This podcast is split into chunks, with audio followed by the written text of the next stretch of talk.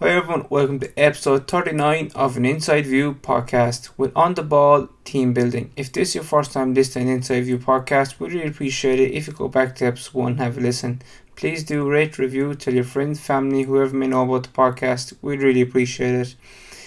Uh, big shout out to our sponsors, GRG Sports, who are a teamwear supplier up there in Mayo. So if you are uh, in charge of a club or if you have a business and want to you know kid out your employees be sure to get in contact with the guys up there in mayo they'd be more than happy to assist you in any way possible and also a big shout out to Vintry Harbour Asset Management Company, who are an asset management company based in Connecticut in the United States of America.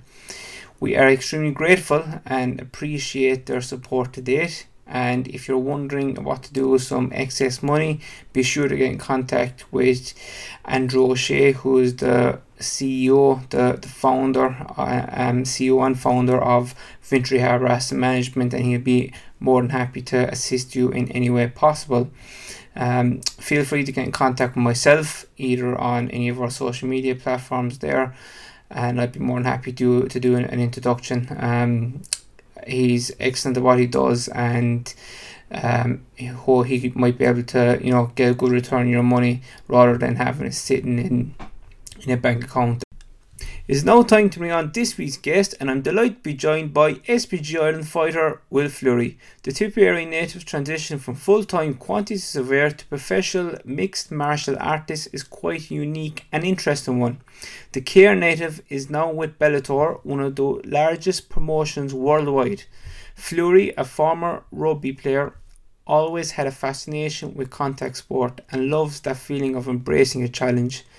He has been through a huge amount in his career to date, from a broken foot, multiple fights fallen through, and an unfair exit from a show in South Africa. There's no doubt we have a huge amount to cover, so I'm really looking forward to bring him on. Hi, Will. Welcome to the Inside View podcast. How has the last couple of months been for you? Um, I know we kind of spoke about it about it there off air, but uh, I suppose you know since the the COVID nineteen pandemic really took a hold. Yeah, well, like this last year has been a bit crazy in comparison to any other year trending away, but like all in all, I feel pretty grateful for the fact that I can still train a little bit and that I can do bits and pieces and that we are considered elite athletes. Like, um, you know, during the first lockdown, there was very little happening. Uh, it was just, you know, I bought an assault bike and I got some weights off a friend of mine. So I have a barbell that I was taking out into the yard. And I'm lucky now we're living, like, I'm not living with anybody else except my girlfriend at the moment. So it was easy enough to kind of separate. Um, and shut down from the rest of society if you get me. So just the weather was gorgeous as well. So I was doing a little bit in the barbell and then coming in and using the airtime. And I was going running a lot more and stuff like that. So I felt like, well, look, this is a nice break from contact and a nice break from beating the crap out of your body every day. You know, you're you're never really getting slammed or picked up and thrown onto the ground. And it was nice to let the body heal a little bit.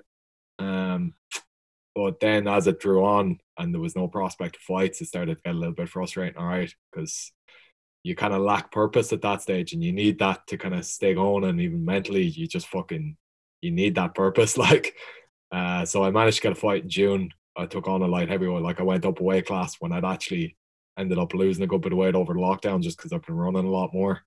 Uh, so that was probably a little bit silly um, going up that high. So I took on a light heavyweight guy um, over in Germany, and uh, I lost that by second round submission.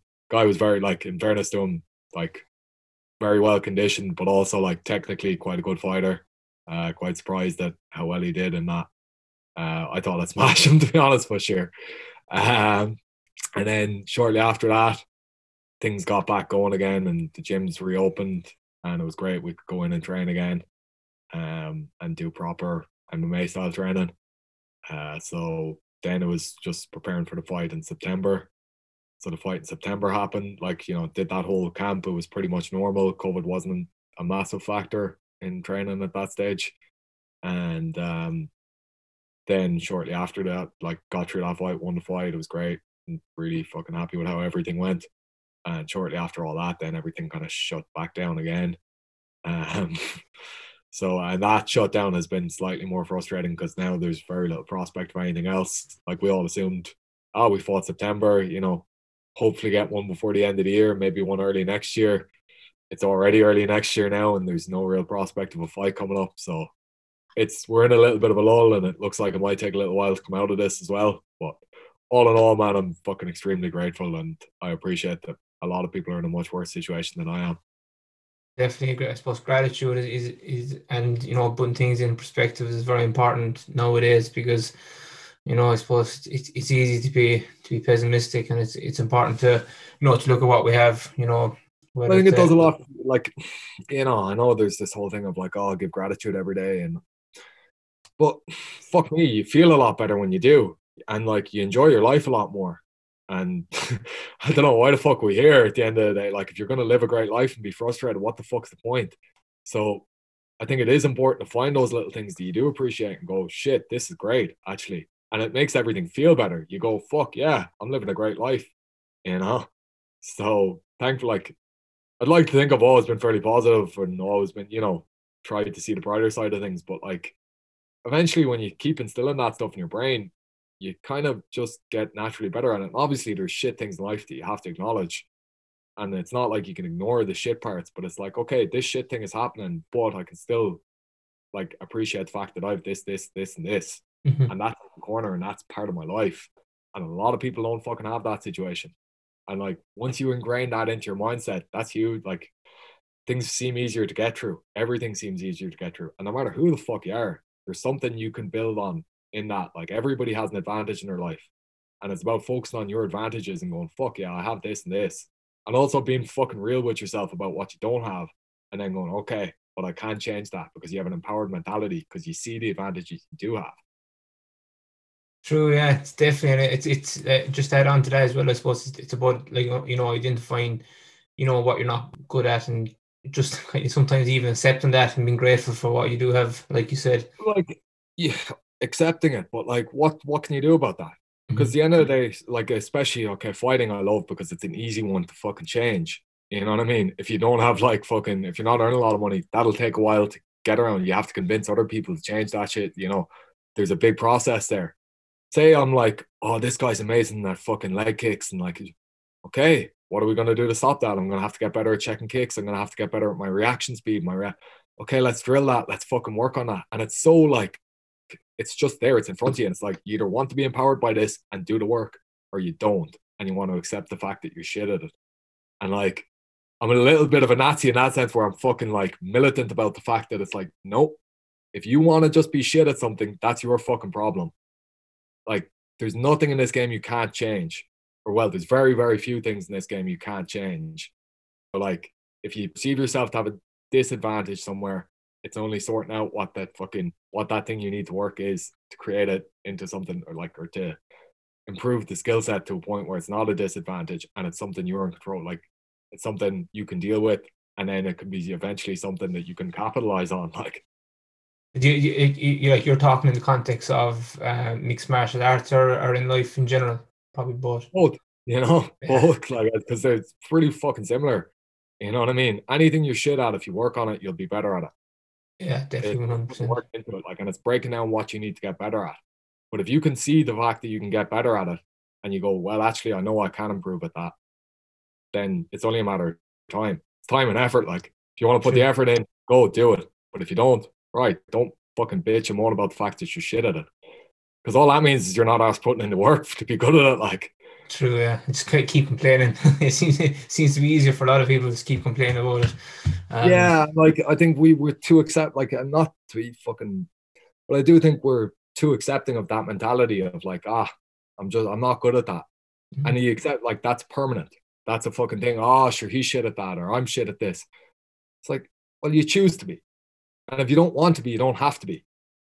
You know? Yeah. Well, so it's definitely. always a fucking choice, like, you know, and you can go, ah, oh, well, he's more powerful than I am, and he's stronger than I am. And all right, but like you can work on that. Your body will change. You know, or like, oh, I'm not good at friend. Like, you know, he can speak every fucking language. I can't speak. Or, you know, this lad's got amazing communication skills. But fucking work on it, like. You know? yeah. Like if you fucking consciously put your effort into that for a little while, it's gonna get better, isn't it? Like definitely, one hundred percent. I I totally agree with that. And I, a big thing I I be you know adamant about too is your I suppose your circle of friends as well. Like you know, if you have a bad circle, it could bring you down very quickly. Yeah, because people's mindsets do become kind of ingrained in your own mentality. You know? So if you're around people who are constantly going, "Oh, sure, isn't it terrible?" and "Isn't this terrible?" and it's that fucking disempowered mentality of like, I'm just going to moan about that when it's a problem. It's like, well, you're never going to see any solution from moaning and anything. It doesn't like it just makes you frustrated and like it takes away any fucking impact on it you can have. Whereas if you're gonna go, well, that's shite, but look, we can do this. Or like, you know, and that I suppose that is one thing, like the COVID situation is a bit like fuck, what can you do? Like you do just have to kind of accept it. But then there's loads you can do. Like, you know, at the end of the day, nobody can take away what you can learn. You know, mm-hmm. like you still always have fucking access to the internet. You have whatever the fuck you want there. There's so many resources to go and fucking look shit up on. And, you know, ah, look, I'm probably in a more privileged position than a lot of people in the fact that, like, I'm here in a gaff with broadband and my fucking, you know, nobody's really distracting me. I don't have kids running around the place. But, like, I do, I do fucking get a little bit like, ah, people need to moan less. Like, 100%. A lot of good shit going on. We've lived like, if you look back throughout the fucking entirety of history, we lead much, much more privileged lives and much fucking easier lives than most people who've ever existed. Like, Jeez, yeah. definitely one hundred percent, one hundred percent. Um, I just I suppose we'll we'll we'll go back, you know, into your uh, into your career now. And one thing, just before we, we actually go into your career, do you find it hard taking that fight during the year with lack of um, you know grappling and things you know i suppose you didn't have much contact on the ground with other people. Did you find that difficult in going into the cage? Um i'd done i think it was three sessions where i had grappled coming up to that fight. Now one was just like very light training away with a guy who i'd be a little bit bigger than. And then two proper like kind of semi sparring based sessions but with guys who don't do full mma guys who are good grapplers but not proper MMA fighters. Um, and I was a little bit like, ah, this this definitely is an ideal preparation. But I've been doing so much kind of strength conditioning work and that sort of thing that I felt like I was in very good shape anyway. And I was like, well, you've been doing this for 10 years, you know, I haven't forgotten how to fight. And that like that did prove to be true. I'd like, you know, I knew how to fucking fight, but it's the sharpness and it's reaction speed and it's like the first round of that fight, it was mostly grappling. There was a little bit of striking, and but it was mostly like clinch work, grappling, couple of knees and elbows and that sort of thing. Um, and I felt good during all of that. But what I was surprised by was when we started to strike in the second round and like I was maintaining a little bit more distance. I just my reactions weren't good, you know, because I hadn't been like it was four months, five months since I'd really well, maybe not that long, June, March yeah, three nearly four months since I'd like proper sparring at all. So ah, it's not an excuse. Like I should have fucking been prepared better. But yeah, um, there probably was a like a lack of sharpness. But I didn't know that until I got into the fight. I wouldn't go into a fight thinking, oh, I'm gonna get my ass whooped. Like you just wouldn't fucking do it. Like yeah, I know what you mean. I know what you mean. Just uh, something I found very interesting when I was uh, you know, looking into looking into your career, and looking into, you know, your background and things is um, you're a qualified quantity surveyor and you're a professional MMA fighter now. How did that happen? Um, I got a job like so. I went to New York in 2010, and uh, I ended up kind of getting a job under a fella. Um, and then he pretty much told me, "Look, if you get a degree as a surveyor, come over here work." And he offered me a wage and it was good wage. So I was like, right, brilliant. Um, in the meantime, I'd broken my foot playing rugby in New York. And uh, when I went back over, they told me the first thing I could do was boxing footwork to rehab the foot, or that the best thing I could do was boxing rehab. So I went in, did a bit of boxing, loved the boxing.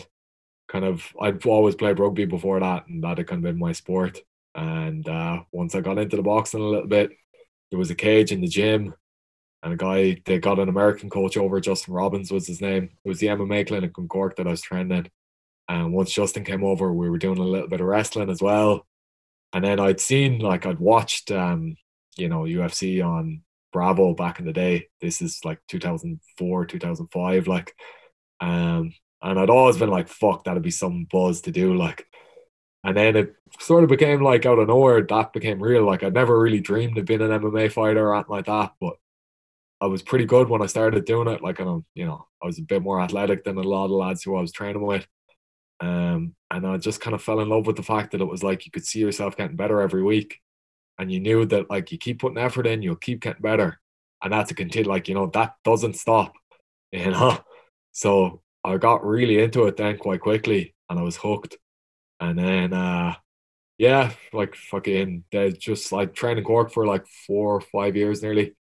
And then I ended up, I went back to New York the following summer and I trained a little bit over there, but not as intensely. Like in Cork, I was a student, so I was training twice a day. And, you know, I was in the gym more than I was in college. Like, um, and we had a good team down there as well. We had a couple of really good athletes. And then we got Jake Hecht over who was coaching or uh, who would like he came over to coach us, but he was fighting in the UFC after a couple of months. Like he came to Ireland first, and then he got a couple of fights over in America. He went back, he fought those, came back, he was coaching us, and then he got signed to the UFC.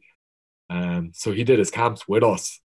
So we were kind of like, and like it was myself and Kieran Daly down in Cork, and we'd be sparring him, and he'd be preparing for UFC fight. We were like, we're only doing this like two, three years, and we're already giving him a good go. Like, so it did feel like fuck, it's not too far away. So there was that like the you know the goal was always like attainable in my eyes. Anyway, it was always like this isn't a million miles away. And at that stage, like Conor hadn't been signed to the UFC or you know like it shouldn't have seemed real to us, but it did. We did fucking believe. We did kind of see like oh you can do that. Like you know we can definitely fucking do this make a run UFC like and you know be high level fighters like um, so that was cool. Like it was cool experience, all that. And then I qualified eventually. So Jake ended up losing two fights and he left the gym. And then the gym changed hands a few times. So there was kind of a lull for a little while. Um, but I was training away the whole time. I had a bad knee injury in that period as well. Um, and then I went over to London and I started working as a surveyor because I couldn't get a visa in the end to go over to America.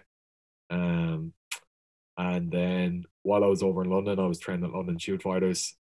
And that was really, really good training. Like, fucking loved it out there. And it was kind of like, okay, these lads are proper, proper professionals. Like, so the standard, even like the standard in comparison to Cork, which was good. Like, we were good athletes and we were training our balls off. But like, they just had that little bit more knowledge. They just had that little bit more like fight IQ, if you get me. Like, they knew what they were doing because they've been doing it for 25, 30 years at that stage. Like those guys were there before MMA was even a thing. Like, um, and they'd learned the tricks of the trade. Like, and you could feel it in the place. And even like you'd be sparring guys, and you'd be like, "Fuck, this guy's incredible!" Like, um, so that was a real eye opener. And then I was there for nearly a year, but I just I didn't really love London to be honest at all. Like, I just as a city, it never fucking I never took to it like, and you know, I don't think it ever really took to me either. So, um, in the end, I like I knew Sean Tobin quite well, who was running Trials MMA, which was what the MMA clinic kind of eventually became.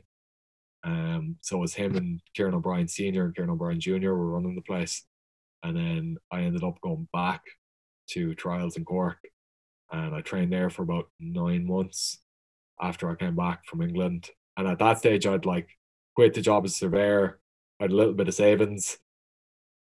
Um, and I was pretty much like, right, I'm going to make a run as a pro fighter. Now, if I was young, like, if I was looking at a young lad in that position now, I'd be like, keep a fucking job, keep something, keep an income coming in, because you're not going to make any money as a low level pro. Like, um, but I managed to get by anyway. Now there was some fucking rough year, like, so that was 2015, uh, 20, like, I didn't get a pro fight until April 2016, and then I was joined up with SBG the month after, like late April 2016. Then I was up in SBG. um, and then yeah, from there it was like easier to get by basically. But like for the first little bit of that pro career, oh, you need money coming in if you're going to stay there. Like there's going to be very little money for a long time, you know. um, so it's got to be like there has to be some sort of an income and you have to have a lot of passion because like I don't know if I could do it again. Like I don't know if like me now would do that You know? um, but me then was fucking super driven to do that. Like, um, so yeah, then ended up in SBG and I've been there for the last nearly five years now. And uh, why did you decide to go to the SBG? Just it was like, to be honest, it was fairly obviously always the biggest fight team in Ireland and like had the biggest fighters, if you get me. Um, but like I've lived in Cork and I loved Cork City. Like I thought Cork was class as a place. Just people are cool. The vibe down there is very cool. Um, but it was like, look, if you're to take your career seriously, this is obviously the place to go. Uh, there was like there was a few lads who I would have known. I fought a few SBG guys while I was training in Cork and while I was over in London. Uh, I fought Shane Kirkwood first and then Ben Forsyth. Um, and like having got to know them after I fought, like especially Ben, I got to know Ben really well after we fought, and I'd kind of chat away with him a bit. And then he was like, he was pretty much like, "Why wouldn't you come up?" And I was like, "Yeah, he's dead right. Why wouldn't I?" Like, um, so and then during when I fought John Redmond as well, um, John like because there'd always kind of been a bit of a thing between Cork gyms and Dublin gyms, um, but John like it was never something that I really ever got invested in. But after my fight with John Redmond, John Kavanagh came over to me and was like, "Beautiful fight, well done." And I was just like, "Fair fuck!" Like I didn't think he'd come over and even be chatting to me. Like, um, so I was pretty like, "Ah, oh, he's obviously a pretty open-minded guy." And like I'd seen, you know, interviews with him and stuff, but you never know. And like then in person, he was like, "Oh fuck, this guy actually is bang on." Um, so that made me a lot more open to the idea of coming up as well. And then sure, within I think it was like three weeks after that, I was up there you know, and I was training away there. And that like that's one thing that's kind of always stayed with me is like how open minded the atmosphere is up there and how kind of genuinely non like nobody gives a fuck. Basically, it's like, well, you can use any technique that's gonna work. You can use like it's very like philosophical, the approach, you know, but like in a good way, not an artsy fartsy bullshit kind of way, in a way that's like, well, if you can prove this and it can work, go for it. And that like that has to be the attitude of MMA in a way. But I think like there it's real. It's very like you know, nobody's gonna interrupt you, nobody's gonna stop you from doing what you're doing as long as it's gonna work for you like. I was, I saying to you there off air, I, I went to the SBG for a while. Look, I was absolutely crap, but it just the whole experience was amazing now. And just and what you said there, um, a few things I was really taken back by was the respect and you know, the whole culture inside there. Didn't matter who you are, where you're from, everyone's welcome. Yeah. Well, I think, like, to be honest, you'd be surprised. Like, I would say that should be, well, hopefully I haven't been in every gym, but like most of the gyms I've ever trained in, that is the case. Like, as long as you're willing to come in and work and fucking, you know, be respectful towards other people, you're not going to have any issues. Like, there's not like, you know, I think it's, it's easy to kind of see it as like a macho kind of thing, but it's really not because like you be the machoest guy in the world, and if you don't know your shit, you're to come in and get your ass absolutely whooped. And if you don't deal with that well, you're not really to be welcome back. So like, if and even I was always like, why is everybody so nice here? When I started training MMA, but it's like you have to be nice if you want to learn anything, because the guy who's better than you, who's whooping your ass, you know, he learned through like somebody showing him this thing, and he had to be okay with that guy for that guy to show him that so you had to be willing to learn it to get it.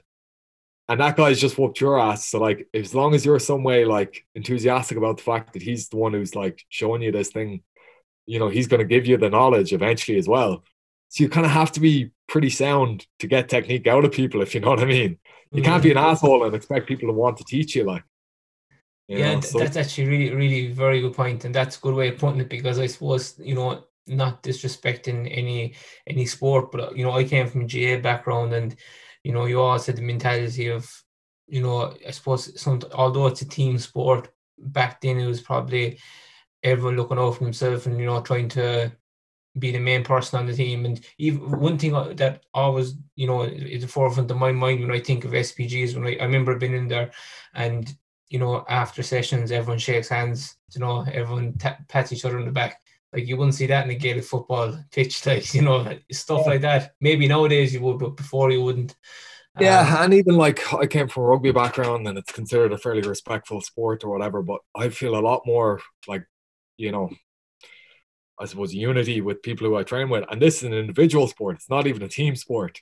But like yeah. the guys who I train with on a regular basis, it's like I fucking know that guy well. I have a lot of respect for that dude.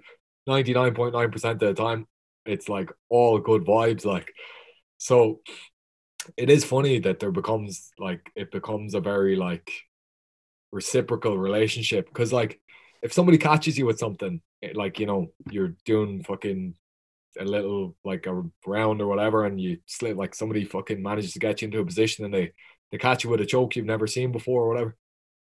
You want to learn that. You want to know what it was. So like it's more a process of figuring it out. And like if that guy shows you that thing you're kind of indebted to him.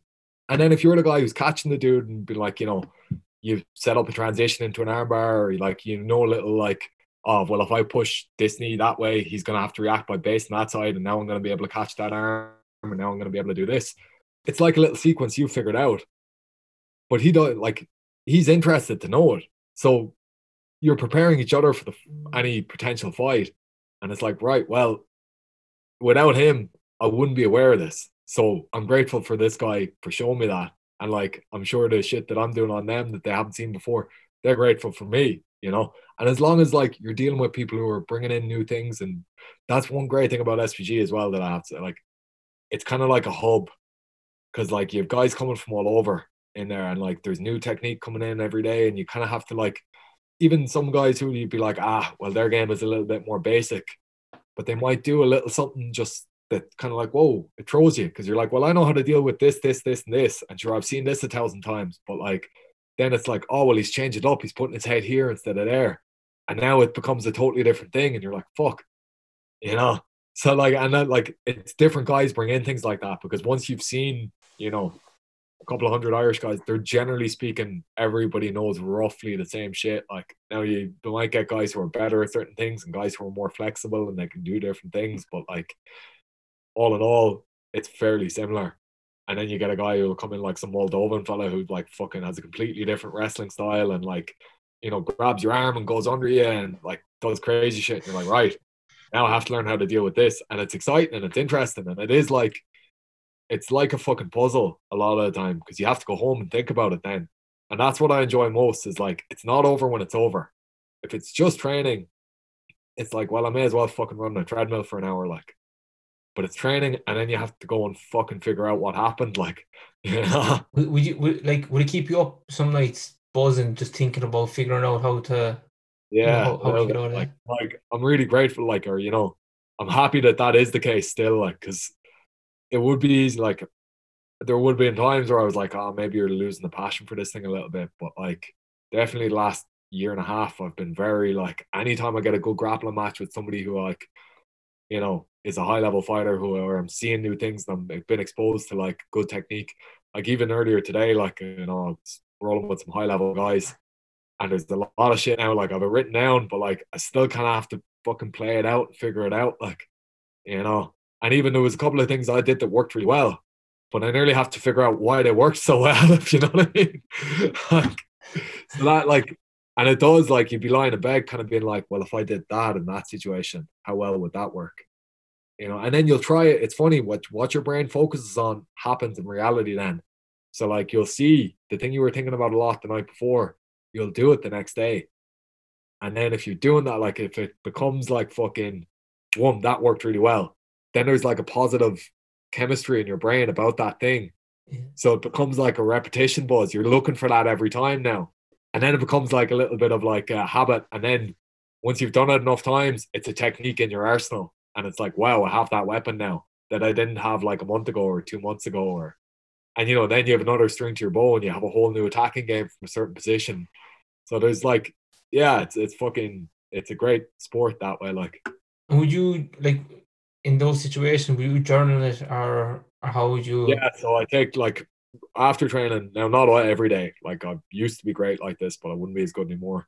But on interesting days like this morning I would take down notes on pretty much like what positions that I was mentally kind of, whoa, what happened there? Like, and then I have to go and figure them out.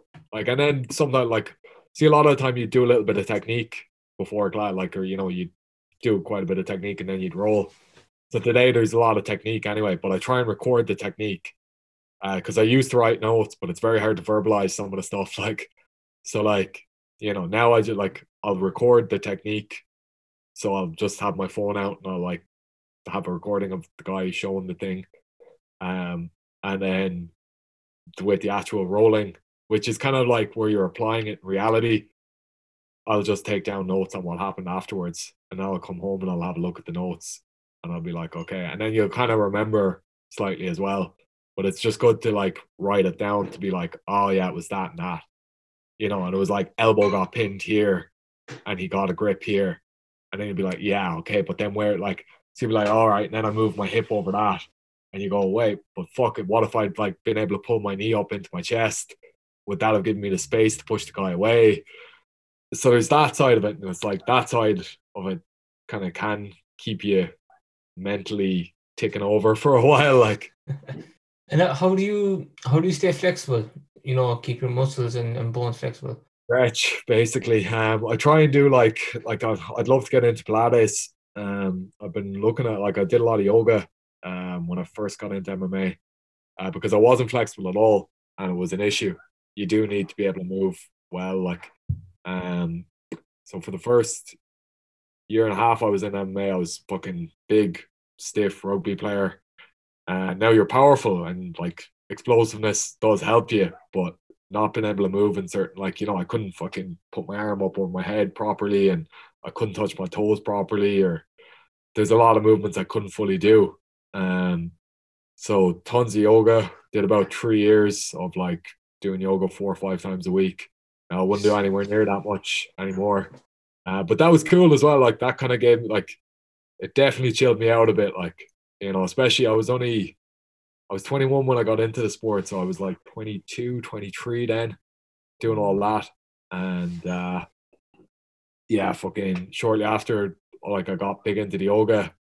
I definitely got better at like controlling breathing during rounds, you know, doing that sort of thing. Um, and I just found the yoga made me like a little bit happier as well. Probably for nice, relaxing things after. And just I suppose on, on that point, would you be big into your breathing techniques and all that? You know, if you know, leading up to fights and things. Yeah, so like I did, like, or I've fucking studied Wim Hof um, a little bit. Like, and I listened to that first podcast he did with Joe Rogan years ago, and I got big into ice baths and breathing from all that. Um, now I got really big into it for a while, where I was doing like ice baths nearly every week, and like you know I'd be going out swimming in the sea a lot, and I still do swim in the sea a good bit. And I actually did an ice bath today for the first time in a good while. But like I would do less of the Wim Hof style breathing now and less of that sort of thing because I find it just gets my adrenaline up, and then I'm tired later in the day a little bit, um, and I don't know if it's actually improving my recovery. So I've gotten away from that. Like, no, there's like there's this thing I'd love to learn. There's tons of other types of breathing that I think you know, even going to sleep at night, like I sometimes find it kind of hard to switch off if I've been training loads, thinking about shit loads. So like just even and holding, you know, like breath cycles and doing all that sort of thing. It kind of helps me to like relax the body a bit, relax the mind a bit. Um, so yeah, it is something I'd use, but not like I don't really have a set structure around it, if you know what I mean. But I would dabble with different styles of breathing, and like obviously the Wim Hof would be the most extreme thing that I'd be doing with my breath work or anything like that. And I found that interesting but I don't quite know what I get out of it, if you know what I mean. like, yeah. I was doing like five minute breath holds and ice baths and all this sort of thing. And like, it's cool. You definitely feel something. You feel more connected to your body, but you're not stronger. You're not recovering better. You're not like, so after a while, I was kind of like, I'm just getting a little bit of adrenal fatigue from this. Like, you know, I don't know if it's the most productive thing. Now, I'm sure there's ways of channeling that and like using that energy to like help your body to recover. I don't feel like I was channeling it the right way. So maybe I need to kind of like go back and focus a little bit more on what I'm using it for. But I've just kind of stopped using it because of that. Very interesting. No, that's that's definitely very interesting. And we say coming, you know, going into fights, we say, you know, that that day of the fight, and we say the way, and obviously your drilling is high, but that day of the fight, hour before the fight, five minutes before the fight, how do you stay in control of your body? It's pretty like that seems to happen fairly naturally. Um, and it honestly, it's funny. You're so well prepared at that point, and for any of the fights I've ever had, like that one in Germany, it's weird. You get nervous when you're not fully mentally and physically prepared. So like then you become less in control of your own mindset because you haven't reviewed the options in your head already. Like my first amateur fight, I had a great camp. We'd been training for a year and a half, two years nearly at that stage. Like I was fully ready and I knew it going into the fight. And because of that, it was like, okay, let's go. I'm ready to perform and there wasn't really like there was no lack of control of my mind. I knew what I had to do. I knew what I wanted to achieve, and I knew it was just going to be a fight at the end of the day. So sparring definitely helps in that sense because you're used to the environment. But I also think like you have to figure out what like what are you going to do in the fight? What are you like? What are you going to do if he starts to do this? What are you going to do? So having a little bit of time that's nearly part of the camp. You know, part of it is training your body physically, but a lot of it is like you're preparing your reactions, you know, preparing your mental reaction. You know, what are you going to do if you end up in a guard underneath him and he's elbow on the top of your head and like there's blood all over him? Like, what's your reaction in that position? And like, it can't be, there can't be a lack of preparation. There can't be a panic in that situation. There has to be like, okay, this is what you're going to do. And if you've looked at that already in your head, then it's it's natural on the night. It just happens. Whereas if you haven't actually reviewed that and gone into it, it's kind of like, oh fuck. And then you're thinking. And if you're thinking, you're not reacting. So hmm. like it has to like by by the time that like night has rolled around, you should be prepared for any eventuality nearly. Now there might be obviously you can't fucking prepare for everything. There might be situations you haven't seen before, but like by and large, you're prepared for pretty much fucking anything that's gonna happen on the night. And that gives you kind of a confidence in your mindset. And like even um, it's made it definitely easier to accept things when they haven't gone right as well because it's like well fuck it i know that i've prepared as well as i could have prepared and there's a like not a confidence there's but like there's a peacefulness in the fact that it was like well fuck I genuinely know i couldn't have done a whole lot more there you know that i thought like oh, i prepared for this i did react the way i wanted to react and then this this and this happened and i was like well at that stage you weren't as aware of those techniques and that is like that the more you use that mentality, the more you can actually see the fact that you're getting better as well. Because like if you just kind of think, well, it's this situation, ah, you didn't react well to that. It's like, no, you reacted by doing this. So if you actually like this is why I love fighting, because if you actually just break it down, it's like you moved your leg here, you did this. All right, what you should have done was this. You know that now. So the next time that happens, that's what happens. Like that's what your fucking body does. Then if you know that, it's like, okay, boom, you take it to that step, and then something else happens, you're like, all right, fuck, I should, probably should have seen that that was the logical next step of that. Like, but it's only, it's like being a fucking chess player and going, well, now I know the next four moves ahead of that. You know? And if you know the next four moves, you're not going to get caught out within that sequence, if you get me. Like, so, like, the confidence or like the, you know, your peace of mind on that night comes fairly easily once you've done the work beforehand. Like the I nearly find fight week actually pretty relaxing. Weirdly enough, like making weight is tough. You know, I don't really like making weight, but it is like it's nice to have something to challenge you that week because other than that, it's pretty fucking relaxing. You're not training as hard. Your body's recovering after like some fairly intense shit during the camp. So it's nearly it's a bit of a break. You're like on holidays nearly before your fight. So it's good to have all that like mental work to do. And on that point, weight cutting, um, I've spoken a few boxes about it, and it's everyone I've spoken to, it's it's quite extreme. Uh, some people can find it, you know, can get weight no better. What's your experience? I've done big weight cuts. And I've done like, yeah, fucking pretty damn significant ones. Um, and I don't enjoy them, and I don't want to probably do as big weight cutting throughout my whole career but I've always managed and I've always performed pretty well after those cuts, and I've never really felt like it's affected me too much in the cage. Um, so like, as much as I don't love it, I do think as long as you can do it, you should probably do it because Mhm. definitely an advantage. You know, if you're now, it's an advantage for a certain type of style of game. So if you want to be able to outpower somebody physically, it does help to be heavier than them. But if your game is to be able to stay mobile and to be able to, you know, keep moving, well, then you have to carry that extra weight. Like if you're cutting weight and putting it back on, and you're five kilos heavier than the guy, put a five kilo plate in your back and carry that around for 15 minutes, like when you're moving fast and doing things, you're going to be a little bit more tired than that guy. So there's like, there's with everything, there's an advantage and a disadvantage. And it just depends what style of game do you want? What way you're going to fight?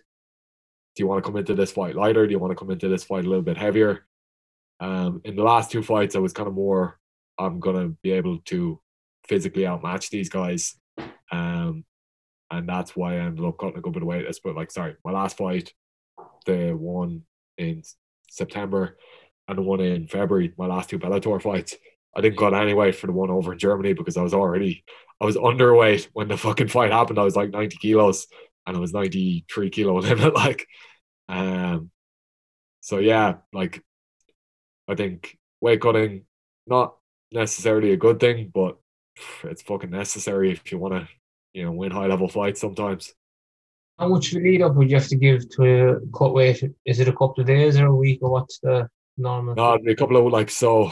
Um, say for my last cut, I was 96 kilos the week before the fight. Now that's the heaviest I've ever been. So that was 12 kilos I had to lose within that like week and a half. Now I worked with Tristan Kennedy to do that. And Tristan is fucking incredible because he stayed really calm. I was freaking out. Like this is the thing. There's an anxiety around the weight as well because you like I've never missed weight, thank God, but I've been like anxious about missing weight a few times where it's gotten to the point where it's like, well, this is withdrawing your mental energy away from the fight. You should be focused on the fight now, but you're focused on making weight instead. That would be one thing where I'm like, well, that's another reason to not do this shit to the same extent. Like, I used to find weight cutting like I was always around 93, 94 kilos, and I'd get down to about 92, 91, say the week before the fight. And then I could do seven or eight kilos fairly easily on the week. Whereas, like, when you're coming in with 12 kilos to cut, it's a little bit more like, oh shit, am I going to be able to get through this? Like, and like, what point? Then you start thinking about all sorts of shit. It's like, well, if it goes really badly, what point do I want to call it? Or like, okay, fucking say if you make it, but you rehydrate and your body's fucked. You know, I did have like those issues in my mind because I wasn't fully in control of the weight. Like it felt like fuck, I'm eating fuck all calories, but I'm losing very little weight for a little bit of my last camp. And it becomes like it absorbs you a little bit. You're a bit like shit. This is now like, and you're getting like you get on the scales and you're not seeing a fucking budge, and you're like, well, I did two hours of training yesterday and I ate fuck all calories, and you know I, I followed everything to the exact fucking degree and it's not budging. You're like, the fuck is happening here? But like Tristan, in fairness, so like I started working with him about five weeks before the fight, and uh, he was like, "Look, you're overtraining," because he was giving me like calories and giving me you know macros to hit every day, and I was hitting them, and I was like, "Look, I'm genuinely hitting these, but the weight isn't moving." And he was like, "Right, you're just holding a ton of water," and he reckons that I probably had a bit of a like. He was like, "You probably have an infection of some kind." because uh, your body seems to be holding on to a lot of water uh, coming up to the fight. But like it held on to it right up to that week beforehand. So I'd been dieting a shitload, but I was still coming in at 96 kilos. And then uh, thankfully, say like the Friday before the fight, it went so like a week after, like a week and a day before, so eight days before the fight, I came down like a kilo and a half, and then I was down to like 94 and a half. But I think the day I showed up in Milan, I was still like 92, 93, you know, I was still high like the whole week. Like it stayed high. And even like on the day, so say you weigh in the Friday morning, so like the Thursday morning, I think I was still like 90.8 kilos or something, which would be like way above like so that's six kilos of water that have to come out of you when you're already like that's in the morning after you've pissed everything out and you're a bit dehydrated. So I had like six kg of just water to squeeze out, having already kind of naturally done my water flush and depleted my body of carbohydrates and gotten rid of all the glycogen in the muscle. And it's like, well, now you've another six kilos to go. so like that was funny though. And like Chris Tristan did a great job just getting it out of me and like staying calm, stayed extremely calm, like a professional, a true professional. That's what I say about Tristan. Like he just, he really didn't at any stage seem any way disturbed by anything that was happening with my body. So like even about, I did two baths that night, and I tried to get rid of like three kilos that night, three the next morning. Um, and the second bath, I was starting to get like kind of just my heart rate was going up quite a lot, and I was getting a little bit faint. Now that's happened a couple of times cutting weight before, but I was like, geez, this is happening already, and I have another like four and a half kilos nearly to go. So I started to like get a little bit like fucking hell about it. Was like, nah, look, we can go like you know, we have another fucking 10 hours, 11 hours to make this weight. You'll get there. It's more just like how quickly are we going to get there? And that mentality was great. Like, so from that point of view, I just found him really professional, really just like calming and just, yeah, professional is the best word about it. Like, and I was really glad he was there for that cut because to be honest, that cut would have been tough without somebody like him there. Probably reassuring as well and keep you calm. And, yeah, reassuring. Yeah. Is he just he's uh, Conor's um, nutritionist, Nick? Yeah, right. yeah. Um, doing all the videos and the interviews and all that stuff. Like, so it's good to see him getting a bit of credit for it. Like, because he is, he's class at what he does, and he's passionate too. You can see it. Like, anytime you ask him a question, he gives, you know, you're bombarded with information. Like, you can tell he's really into what he does. Like, that's good. At least you know you you you know when people are passionate about it because you know they can go well into detail and all that. Yeah, um, yeah exactly. Yeah. Is he from? Is he from Dublin or where is he from? Oh, he's Laois. Um, mm. where about? Is it Laois? Yeah, I forget whereabouts in Laois, but he's not too far away from Charlie Ward. Is Mountmellick? I think is he? He's kind of Laois Kildare somewhere like that mm. kind of area. I can't. I couldn't tell you exactly. Fair enough. Fair enough. It's uh, just. Uh, this is another thing I, I I, would like to, and I'm this proper proper opportunity now to, to ask yourself. Do you know you sparring guys in the gym, and you you touching it that it's a hub for other lads coming in, um, the SBG or any gym for that matter. You've two guys going at it. Testosterone levels are high. Um, you know their whole life is MMA. What happens if the odd guy, you know, actually end up hurting you or you end up hurting someone else? Is there a common understanding that there's not going to be grudge or does a grudge ever? How it happened. It depends very much how that situation came about. Like, mm-hmm. so like the one thing, like if somebody's going hard at you, it's like, well, look, fuck it, we've got to go now. Like, you know, um, and you have to be able for that. Don't start to spar somebody unless you're willing to go to a degree of like we're in a bit of a fight now. You know, if you stayed at the start, that you're like, no, look, mate, I've got a bit of an injury here. I only want to tip around, whatever. And somebody really has a goal for you, that guy's a prick. And like, yeah, you should probably bear a grudge in that situation. But if you just start sparring with somebody and they start going a little bit harder and you start going a little bit harder and then they start swinging for you, don't go away fucking complaining about it afterwards. Like, it's fucking, this is the sport at the end of the day. And there's egos involved and there's pride. Like, you know, like you said, testosterone gets up, there's pride, there's fucking your identity is tied to this thing, you will be good at it. So like it very much depends how that bad blood comes about or how the intensity gets raised. I've been in very intense bars with a lot of guys and wouldn't hold grudges at all. It's nearly like you respect that guy more afterwards. Um, but there have been situations where like what I really don't like is somebody who kind of like pretends to be like they're like, oh mate, a bit bit of a like my hips a little bit weird here. Do you want to just tip around? Like you'd be like, yeah, sure, sure. You be kind of going a little bit lighter, like, you know, not moving quite as quickly. And then they try a big overhand or they try some shit. You're like, hey, you know, you just wanted a fucking scalp there. Like, you just wanted your fucking say, oh, I clock Will Fleury or I got this. So that situation I've had happen a few times. Um, and like that, I wouldn't have a whole lot of sympathy for because it's premeditated.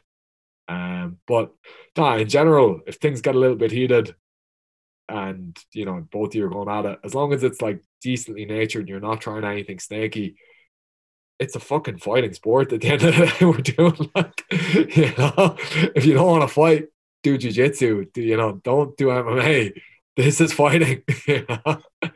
so i'd probably be a little bit more tolerant to that sort of thing the most like even i got that tummy eye last week like and i genuinely I didn't mind at all. Like it's just shit happens. Like that was a guy swinging a punch at me, like, and like it shouldn't have been the thumb that hit me, but it was. I'm like, I know he didn't mean it to be the thumb. Fuck it, shit happens. Big deal. There, like you know. And I know you, you said there you started um you started MMA in your early twenties. Do you find it as a disadvantage? You know, like obviously MMA is a mixture of everything. So do you find a disadvantage learning everything kind of from scratch? I Not really. Like in a way, it's kind of a you come into it with a more open mindset. You're more open to everything. Obviously, having a skill set is always good. Like so, like more skills is better. So if you come in with some skills already, great. But I didn't ever like. Maybe now I would see it like as in if I saw a 21 year old now being like, "Oh, I want to be a professional MMA fighter." What have you done before? Nah, nothing. Played a couple of years rugby. I'd be like, yeah, maybe you know, maybe don't. but I think because it didn't seem like something, I know I think that experience sparring with Jake Hecht and you know having guys there in Cork who like we didn't feel like we were a million miles away. It always seemed real to us. So I think that was really positive to just not make it seem like it was out of my reach. Um, it never felt like a huge disadvantage, but looking back, it probably was a little bit more than. you yeah, you probably should, if you want to be a professional fighter now, have something coming into it. If you're going to be 21 coming into it, uh, but just being a good athlete will go a long way as well. You know, being a good athlete, having a good mindset and a good attitude. Because there's a lot of guys who know how to fight, but they just don't have that mental toughness. You know, and like that's the thing. You can have all the skills in the world, but if you're not willing to go through a little bit to get there, oh, it's gonna like you're not going to do well in this sport. You've got to be willing to endure things that you probably don't really want to have to endure, but fuck it, you signed up for this, man. You know, that's the nature of the game. So, like, sorry, yeah, um, do you know you uh, you were you were amateur for a certain period of time, but how did you come, become professional? Did you um apply somewhere? Did you get scouted or what? The... Like basically, there was a couple of people saying like, "I should go pro." I won all my amateur fights. Um, so I was seven and zero oh as an amateur, and I'd always like from the time I got obsessed with it, like at twenty one, whatever. The goal was always like go pro, become fucking you know world champion, do all that. Um, and like from the point of view of the average person going pro, there's nothing to stop you. Like you, anybody can fight professionally if they want to. Uh, the deterrent for most people is not having the skill set necessary and then getting their ass whooped. Now, there's certain guys out there who don't seem to mind that. If you go on to Tapology, you'll find a lot of guys who are like 0 and fucking 70 and, you know, 0 and 65. And you're like, well, this is fucking what's making you want to do this. Like, um, but yeah, from my point of view, it was just like, I just kept winning and I always wanted to be a professional fighter. So like all my amateur fights were gearing to be professional. I never wanted. There's guys now who are training who want to just have amateur careers and just do the sport for like leisure's sake and just enjoy it and like but I don't know if MMA is that type of sport because everybody's talking about that here like it's a great thing. And I'm like, well, you're taking fucking trauma, like you're taking punishment for this. And yeah, it's great. There's a great social aspect to it, and it is brilliant. But like, I think if you want all that, just do jujitsu. If you want to do MMA, you should be looking to make a living out of it. It's not something that's free. Like you know, it's not free from the point of view of the effort you put in and the time you give it and the cost it's going to take on your body and your fucking brain eventually. So like get something from it and be looking to get something from it. And if you're not, maybe don't do this, just do jujitsu or you know, do something else like that point there you said about about your brain. Um that clip over in South Africa oh, yeah. where you concussed after it because it was outrageous the the elbows into the back of your head. Yeah. Um. No. So like, I won this competition, so that happened, and then we didn't know what was gonna what the result was gonna be because on the night they just called it no contest. Um. So I assumed your man was disqualified, and that I'd be going through to the next round. But then, just from the way it was all been dealt with, that night, like after like we both got transported to the hospital. Like this was the hilarious thing. So I had like a couple of little cuts in the back of my head. Um, and I got a CT scan that night in the hospital. and thankfully nothing. And I felt grand. It was weird. I felt like fucking very normal, and even like I can remember what happened before that. Like, like I remember the whole fight um, from before that, and I remember pretty much everything afterwards really well. So like. I was obviously like, if you look at the footage, like when I saw the footage, I was like, holy shit, that's what happened to me. But like when I was back to I was grand. Now my balance was a little bit shaky for about 20 minutes and I had a little bit of a swirl in my vision. Um, so like not saying sorry, not grand, but like I was surprisingly not mentally deteriorating. Like, you know, my memory wasn't fucked. There was a lot that was fine. Um, and then the next day, they didn't tell like we, we didn't know what was going to happen still, but they were bringing us out for a challenge. So after the fight, like after there was a fight, there would be like a challenge, and the teams would have to compete against each other. Um, and that would decide who got the pick, which coach would get to pick the next fight. And uh, the challenge was holding a mattress over your head, but this one was an individual challenge, and it was like you won ten thousand rand, which was the equivalent to like six hundred quid, um, if you won the challenge as an individual. So I was like, and I saw what it was, and they wanted me to sit it out. Uh, so they were saying like, no, look, you can't do this. You've just been concussed or whatever. I was like, I'm fucking, I'm grand. Um, so then I had a big argument with Graham, who was the like Dana White of the EFC, and uh, then they eventually agreed to let me do it, and I fucking won the thing, and I won it by like a minute or something. You know, it was like everybody else was gone after about two minutes, and I held on for like three. You know, and it was grand. Like I probably could have held longer, even if there'd been. It was just like I think everybody else was holding it with bent elbows, and I just locked out overhead and kind of balanced the mattress well. Um, so I was like, I was physically fine as well. That was the thing because like I didn't even find that strenuous. I didn't have any balance issues. I was doing hill sprints two days later. Um, but in terms of like when I look at that footage, it's horrific. When I think of what happened in that situation, I get very fucking. It still makes me bitter. I still get that like little bit of rage welling up inside me every time. Um, but in a way, then I'm kind of like, maybe something like that keeps that motivation there. Maybe I wouldn't be this passionate. Maybe I wouldn't still have this much to fucking prove. And you know, like bitterness is never the best motivator, but it's not a bad one either. You know, it fucking keeps you going. Like, like showing like, you know, a lot of like that fucking drive within me is probably to go fuck you to those guys and be like, I was fucking successful regardless of you cunts trying to fuck me. So, like, I went back down. This is the worst thing. Like, not many people know this, but I went back down there and fought for them that December. So that was in like October. And uh, two months later, I fought for them. So, like, we went home about a week after all that happened. And uh, then I got like a couple of offers from Brave, and I got an offer from um, those lads, EFC as well. And they were just offering a little bit more money. And I was like, yeah, fuck it, I'll take that. Um, so I went back down there and I fought one of their lads, and I knocked him out in the second round. And uh, I only got paid my show money. I never got paid my win bonus, so I never even got paid fully. So I would have made more money for the fight with Brave. And I was just like, you fucking scumbags. And it's the most frustrating. Like, oh yeah, mate, no problem. Send that through now, no water. And then kept getting that spiel of like, yeah, yeah, yeah, of course. But they just knew what the fuck's this kid gonna do? He's in Ireland, we're in South Africa. He's not gonna be able to like he's not rich enough to fucking hire legal fucking people to come after us. And it's not worth it anyway, because it's only like a couple of grand. So it's just like, shit, I have nothing here. And they know that. And I was just like, you fucking scumbags.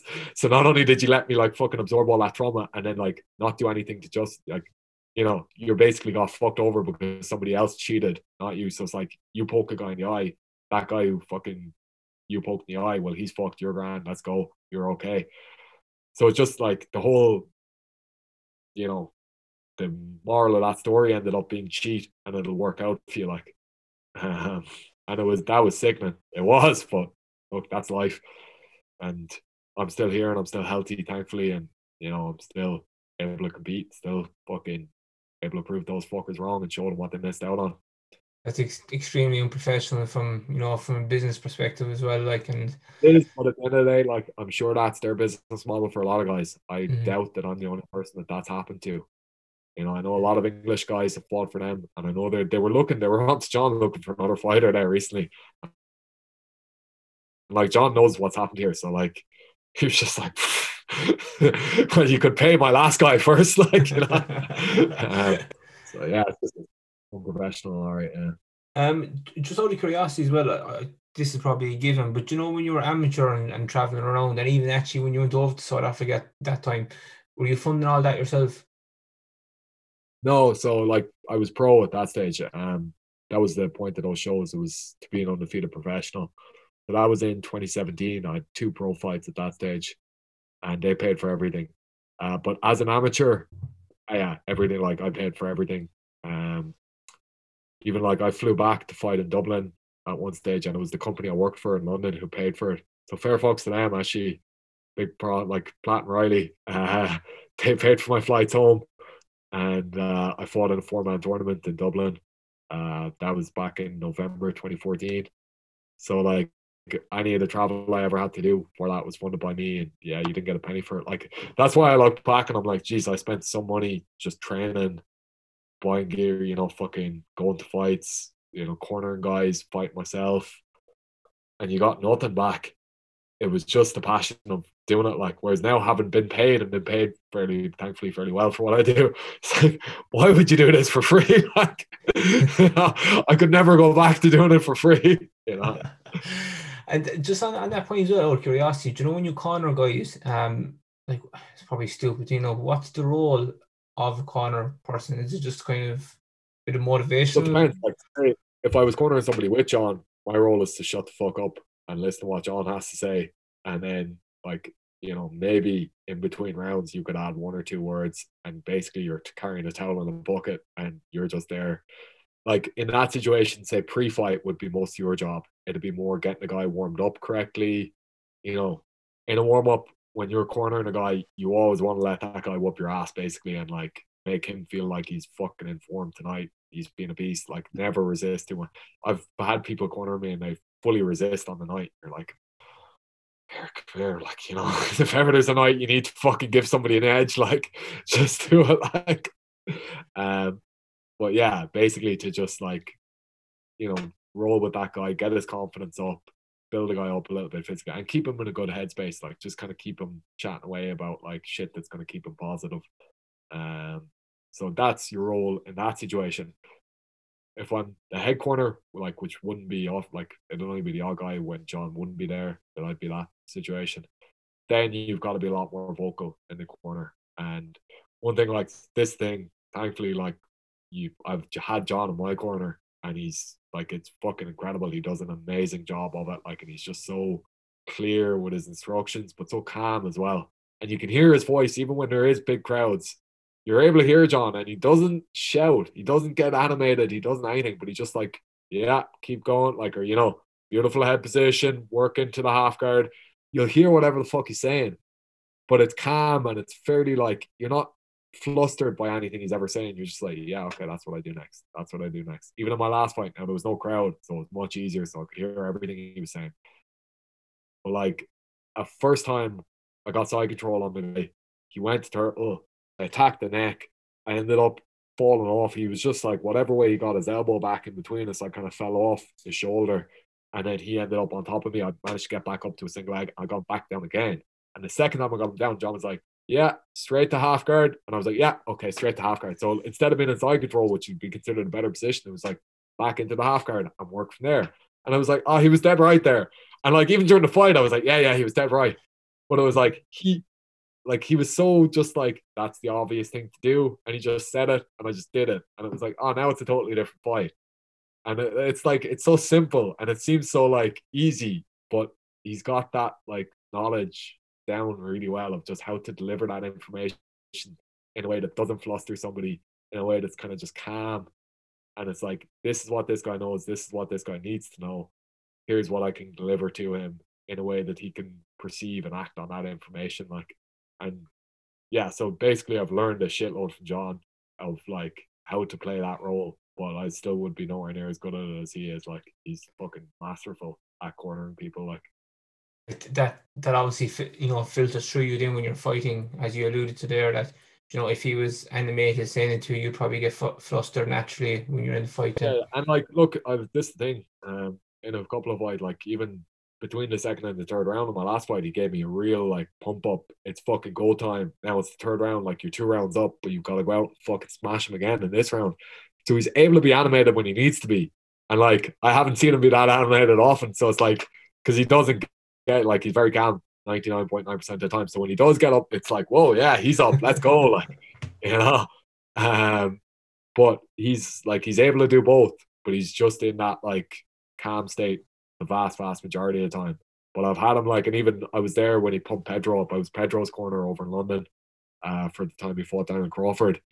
And in the third round, he gave him a big fucking, like, you know, you gotta go. Now's your time. This is everything in your life. Like, you know, the Rocky fucking speech, like, and it was class, but like, he can do both. That's the cool thing, like, you know, so.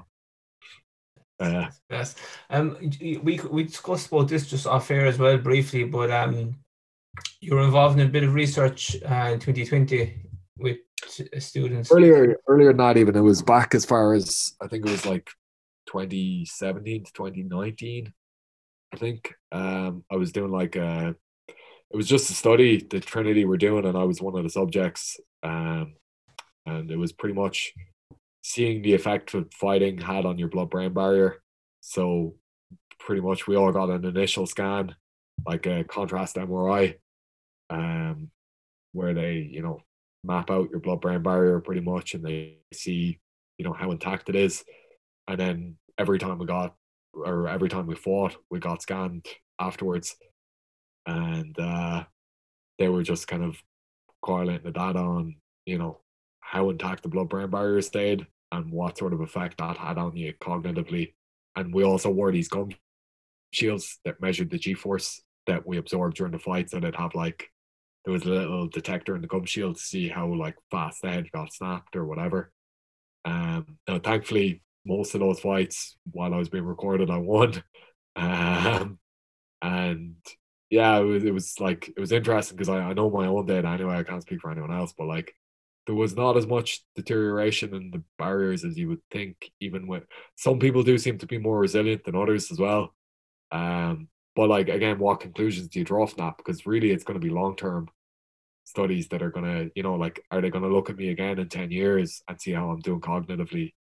And you know, then go back and correlate that data to my original scans, or am I gonna get a scan in, you know, five years and see if my blood brain barrier is or like see if my brain mass is the same. And it's kind of like you're not going to get a picture like of the pathology of the sport from one snapshot. Like it's going to have to be over a long enough period of time of like relatively like seeing the trauma somebody's absorbing and in some way being able to measure the trauma, which is a very hard thing to do that somebody's absorbing. And then also like comparing it their blood brain barrier and then seeing their brain, you know, brain mass, tau deposition, you know, if any plaques or amyloids are forming on the brain, anything like this. So I just think the resources unfortunately aren't there to do anything like that. Uh, but it would be extremely interesting if somebody could do that. And obviously, like the easiest way of doing any of this stuff is continuously assess people neurologically, like and you know, there's a lot that can be assessed just from like balance and eye movements and behaviors and, you know, cognitive strength and function. Like those things need to be kind of, it can't just like we got recorded for a window and it was that like fucking year and a half, two years. But I would love to be part of something like that long term. And like, again, I wanted to do that because I wanted the 21 year old in 10 years' time have a much better idea what he's getting involved in. You know, so if I can give anyone any data for the future and be a guinea pig, like I'm doing this shit anyway. You know, it's not gonna affect like, okay, it's a bit of a pain in the ass having to get scanned every now and then, but like if that will leave reliable data for somebody else, great. I'd love to be part of that. I'd love to help. I'd love to do that. Um, but unfortunately, even the money to have people come out and record all that isn't quite there. I understand like all this stuff is fairly high end and it's like you know, not as cheap, but if somebody could fund that, that'd be amazing. And I think it'd be very like it would help. It would help if younger guys know what they're getting involved in. You know, and even long term, I'm sure it'll help to prevent things like this. You know, this is the other like keep fucking pursuing it, whatever it is. Just like if you're fucking at something long enough, it'll work for you. You'll get money out of it somehow. And Yeah. there's a lot of ways to make a living. You know what I mean? Oh, And like, it nothing is worth your fucking happiness. I'm not like, nothing's worth being unhappy. Basically, like even if you're not fucking delighted doing the other thing, if you're fucking constantly frustrated doing a job, I'm like that was me with surveying in London. I just fucking hated it, and I couldn't bring my like every day going into work. I'd be like, oh, oh, and you have that feeling inside you, your chest Yeah, all tight. and, like nothing's worth that. Like No. no, it's a fucking paycheck. You're gonna fucking figure out how to get a paycheck somewhere else. Like. You know, and it's like this is the thing. If you have any interest, like even doing shit like that, like I'm glad I had that job in London. Like, like I had a load of shit jobs before that that I fucking hated, but like they gave me that motivation to follow something that I didn't absolutely hate. So like whatever you don't hate, throw yourself at it and figure out how to make a few quid off it, and like it'll fucking, you know, I'd, I'd be very surprised. I've seen a lot of people over the years with MMA, the ones who really fucking wanted it got something out of it. And like this is a way crueler game than most. Guys fuck up their knees, guys, all sorts of shit can happen, and you see some horrible stuff. But by and large, the guys who like you can come back from anything as well. That's one thing I've seen too. People come back from awful adversity and they make it work and they get a living out of it. Like that time in Africa, I was making fuck all money from fighting then. Now I have a proper career from fighting and like I'm not financially unstable. Like I'm grand for next year at least. Like if I don't fight in another year, I'll still be okay. That's the situation I'm in now because like I stayed fucking doing it. Like and there was a lot of like my whole family at that stage were like, "Ah, oh, what are you at doing this? Getting elbowed in the back of the head, coming back with like I basically earned like less than two grand from doing that whole show Jesus that time. Christ. And then I went back and I fought. It was supposed to be like three and three. So I was supposed to get six grand for the fight that I was fighting after that. And I only ended up getting three grand for that. Sake. So I came home and like I'd earned five grand in the last six months at that stage. And I'm mm. coming back to Christmas to family and you're like, you're 28 years old, like you have fucking nothing to your name. Like, and it, it seemed so logical to quit at that stage. And I was like, fuck that. So I thought uh, like stay pushing at what you're pushing at, you know, make that thing work for you. It won't always be COVID times. You'll get Yeah. through it. Just before we, we finish up there, uh, what actually what, what motivates you? I don't know whether you ever asked that question before, but Uh, like it's different things, obviously. Uh, like I think a little bit. It's just some of it has to be inherent. You have to want to kind of make something of this. Um, like people kind of always say, "Oh, like focus on what you want and not what you don't want." But I definitely don't want to end up back in an office or back working in a job I don't like, and that's a huge motivation to me. Um, and also like I want a certain kind of life once I've finished this, and that's a huge motivation as well. But even to be honest, like I don't like. It's not like I really need that like daily motivation thing to like get myself out of bed now because I enjoy what I do. So in a sense, it's nearly like I had to motivate myself to go to work. I don't have to motivate myself to go in and do something I want to do. And it's not every day I love doing it, like, you know, your body's sore a lot of the time, whatever. But fundamentally, the thing is something I like and I'm happy to do it. You know, so even when I get in and I get warmed up, I'm still having fun. Like, you know, I'm looking at a guy doing a takedown, I'm like, oh, that was nice, you know, and like there's a kind of natural excitement in the thing. And it's it's fucking interesting and fun. So my whole motivation is more to like get to the gym. I don't need to be motivated once I'm in there because I naturally fucking want to do the thing. So it doesn't require a big pep talk beforehand. You know, and even like taking a fight sometimes, like if you're fucking, you know, you have a lot of weight to lose or you have a fucking short notice, whatever. That can seem daunting, but at the same time, you don't necessarily need motivation. You just need to figure out how possible it all is. And then once you know it's possible, like I don't know if I'm just fucking extremely driven, but I think most guys in the sport are like that. Do something fucking you enjoy, and it doesn't really feel like you need motivation because you'll just fucking want to do it anyway. You know?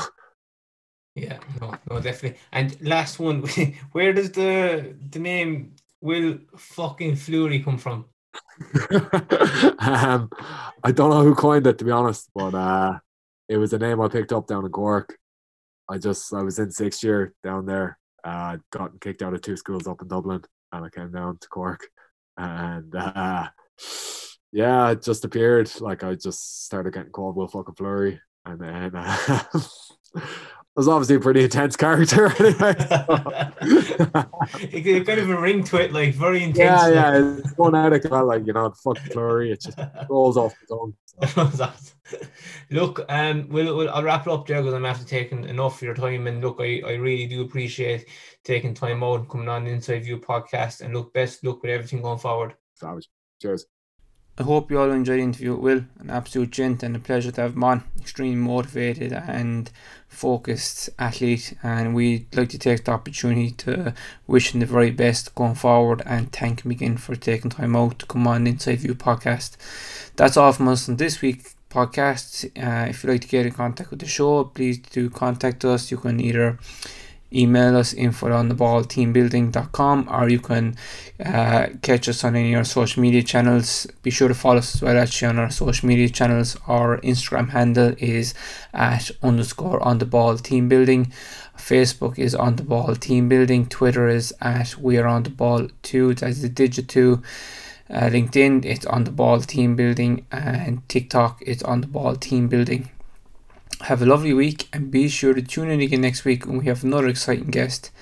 Till then, stay safe and remember, creid ionat féin. Talk to you all soon and thank you all for listening.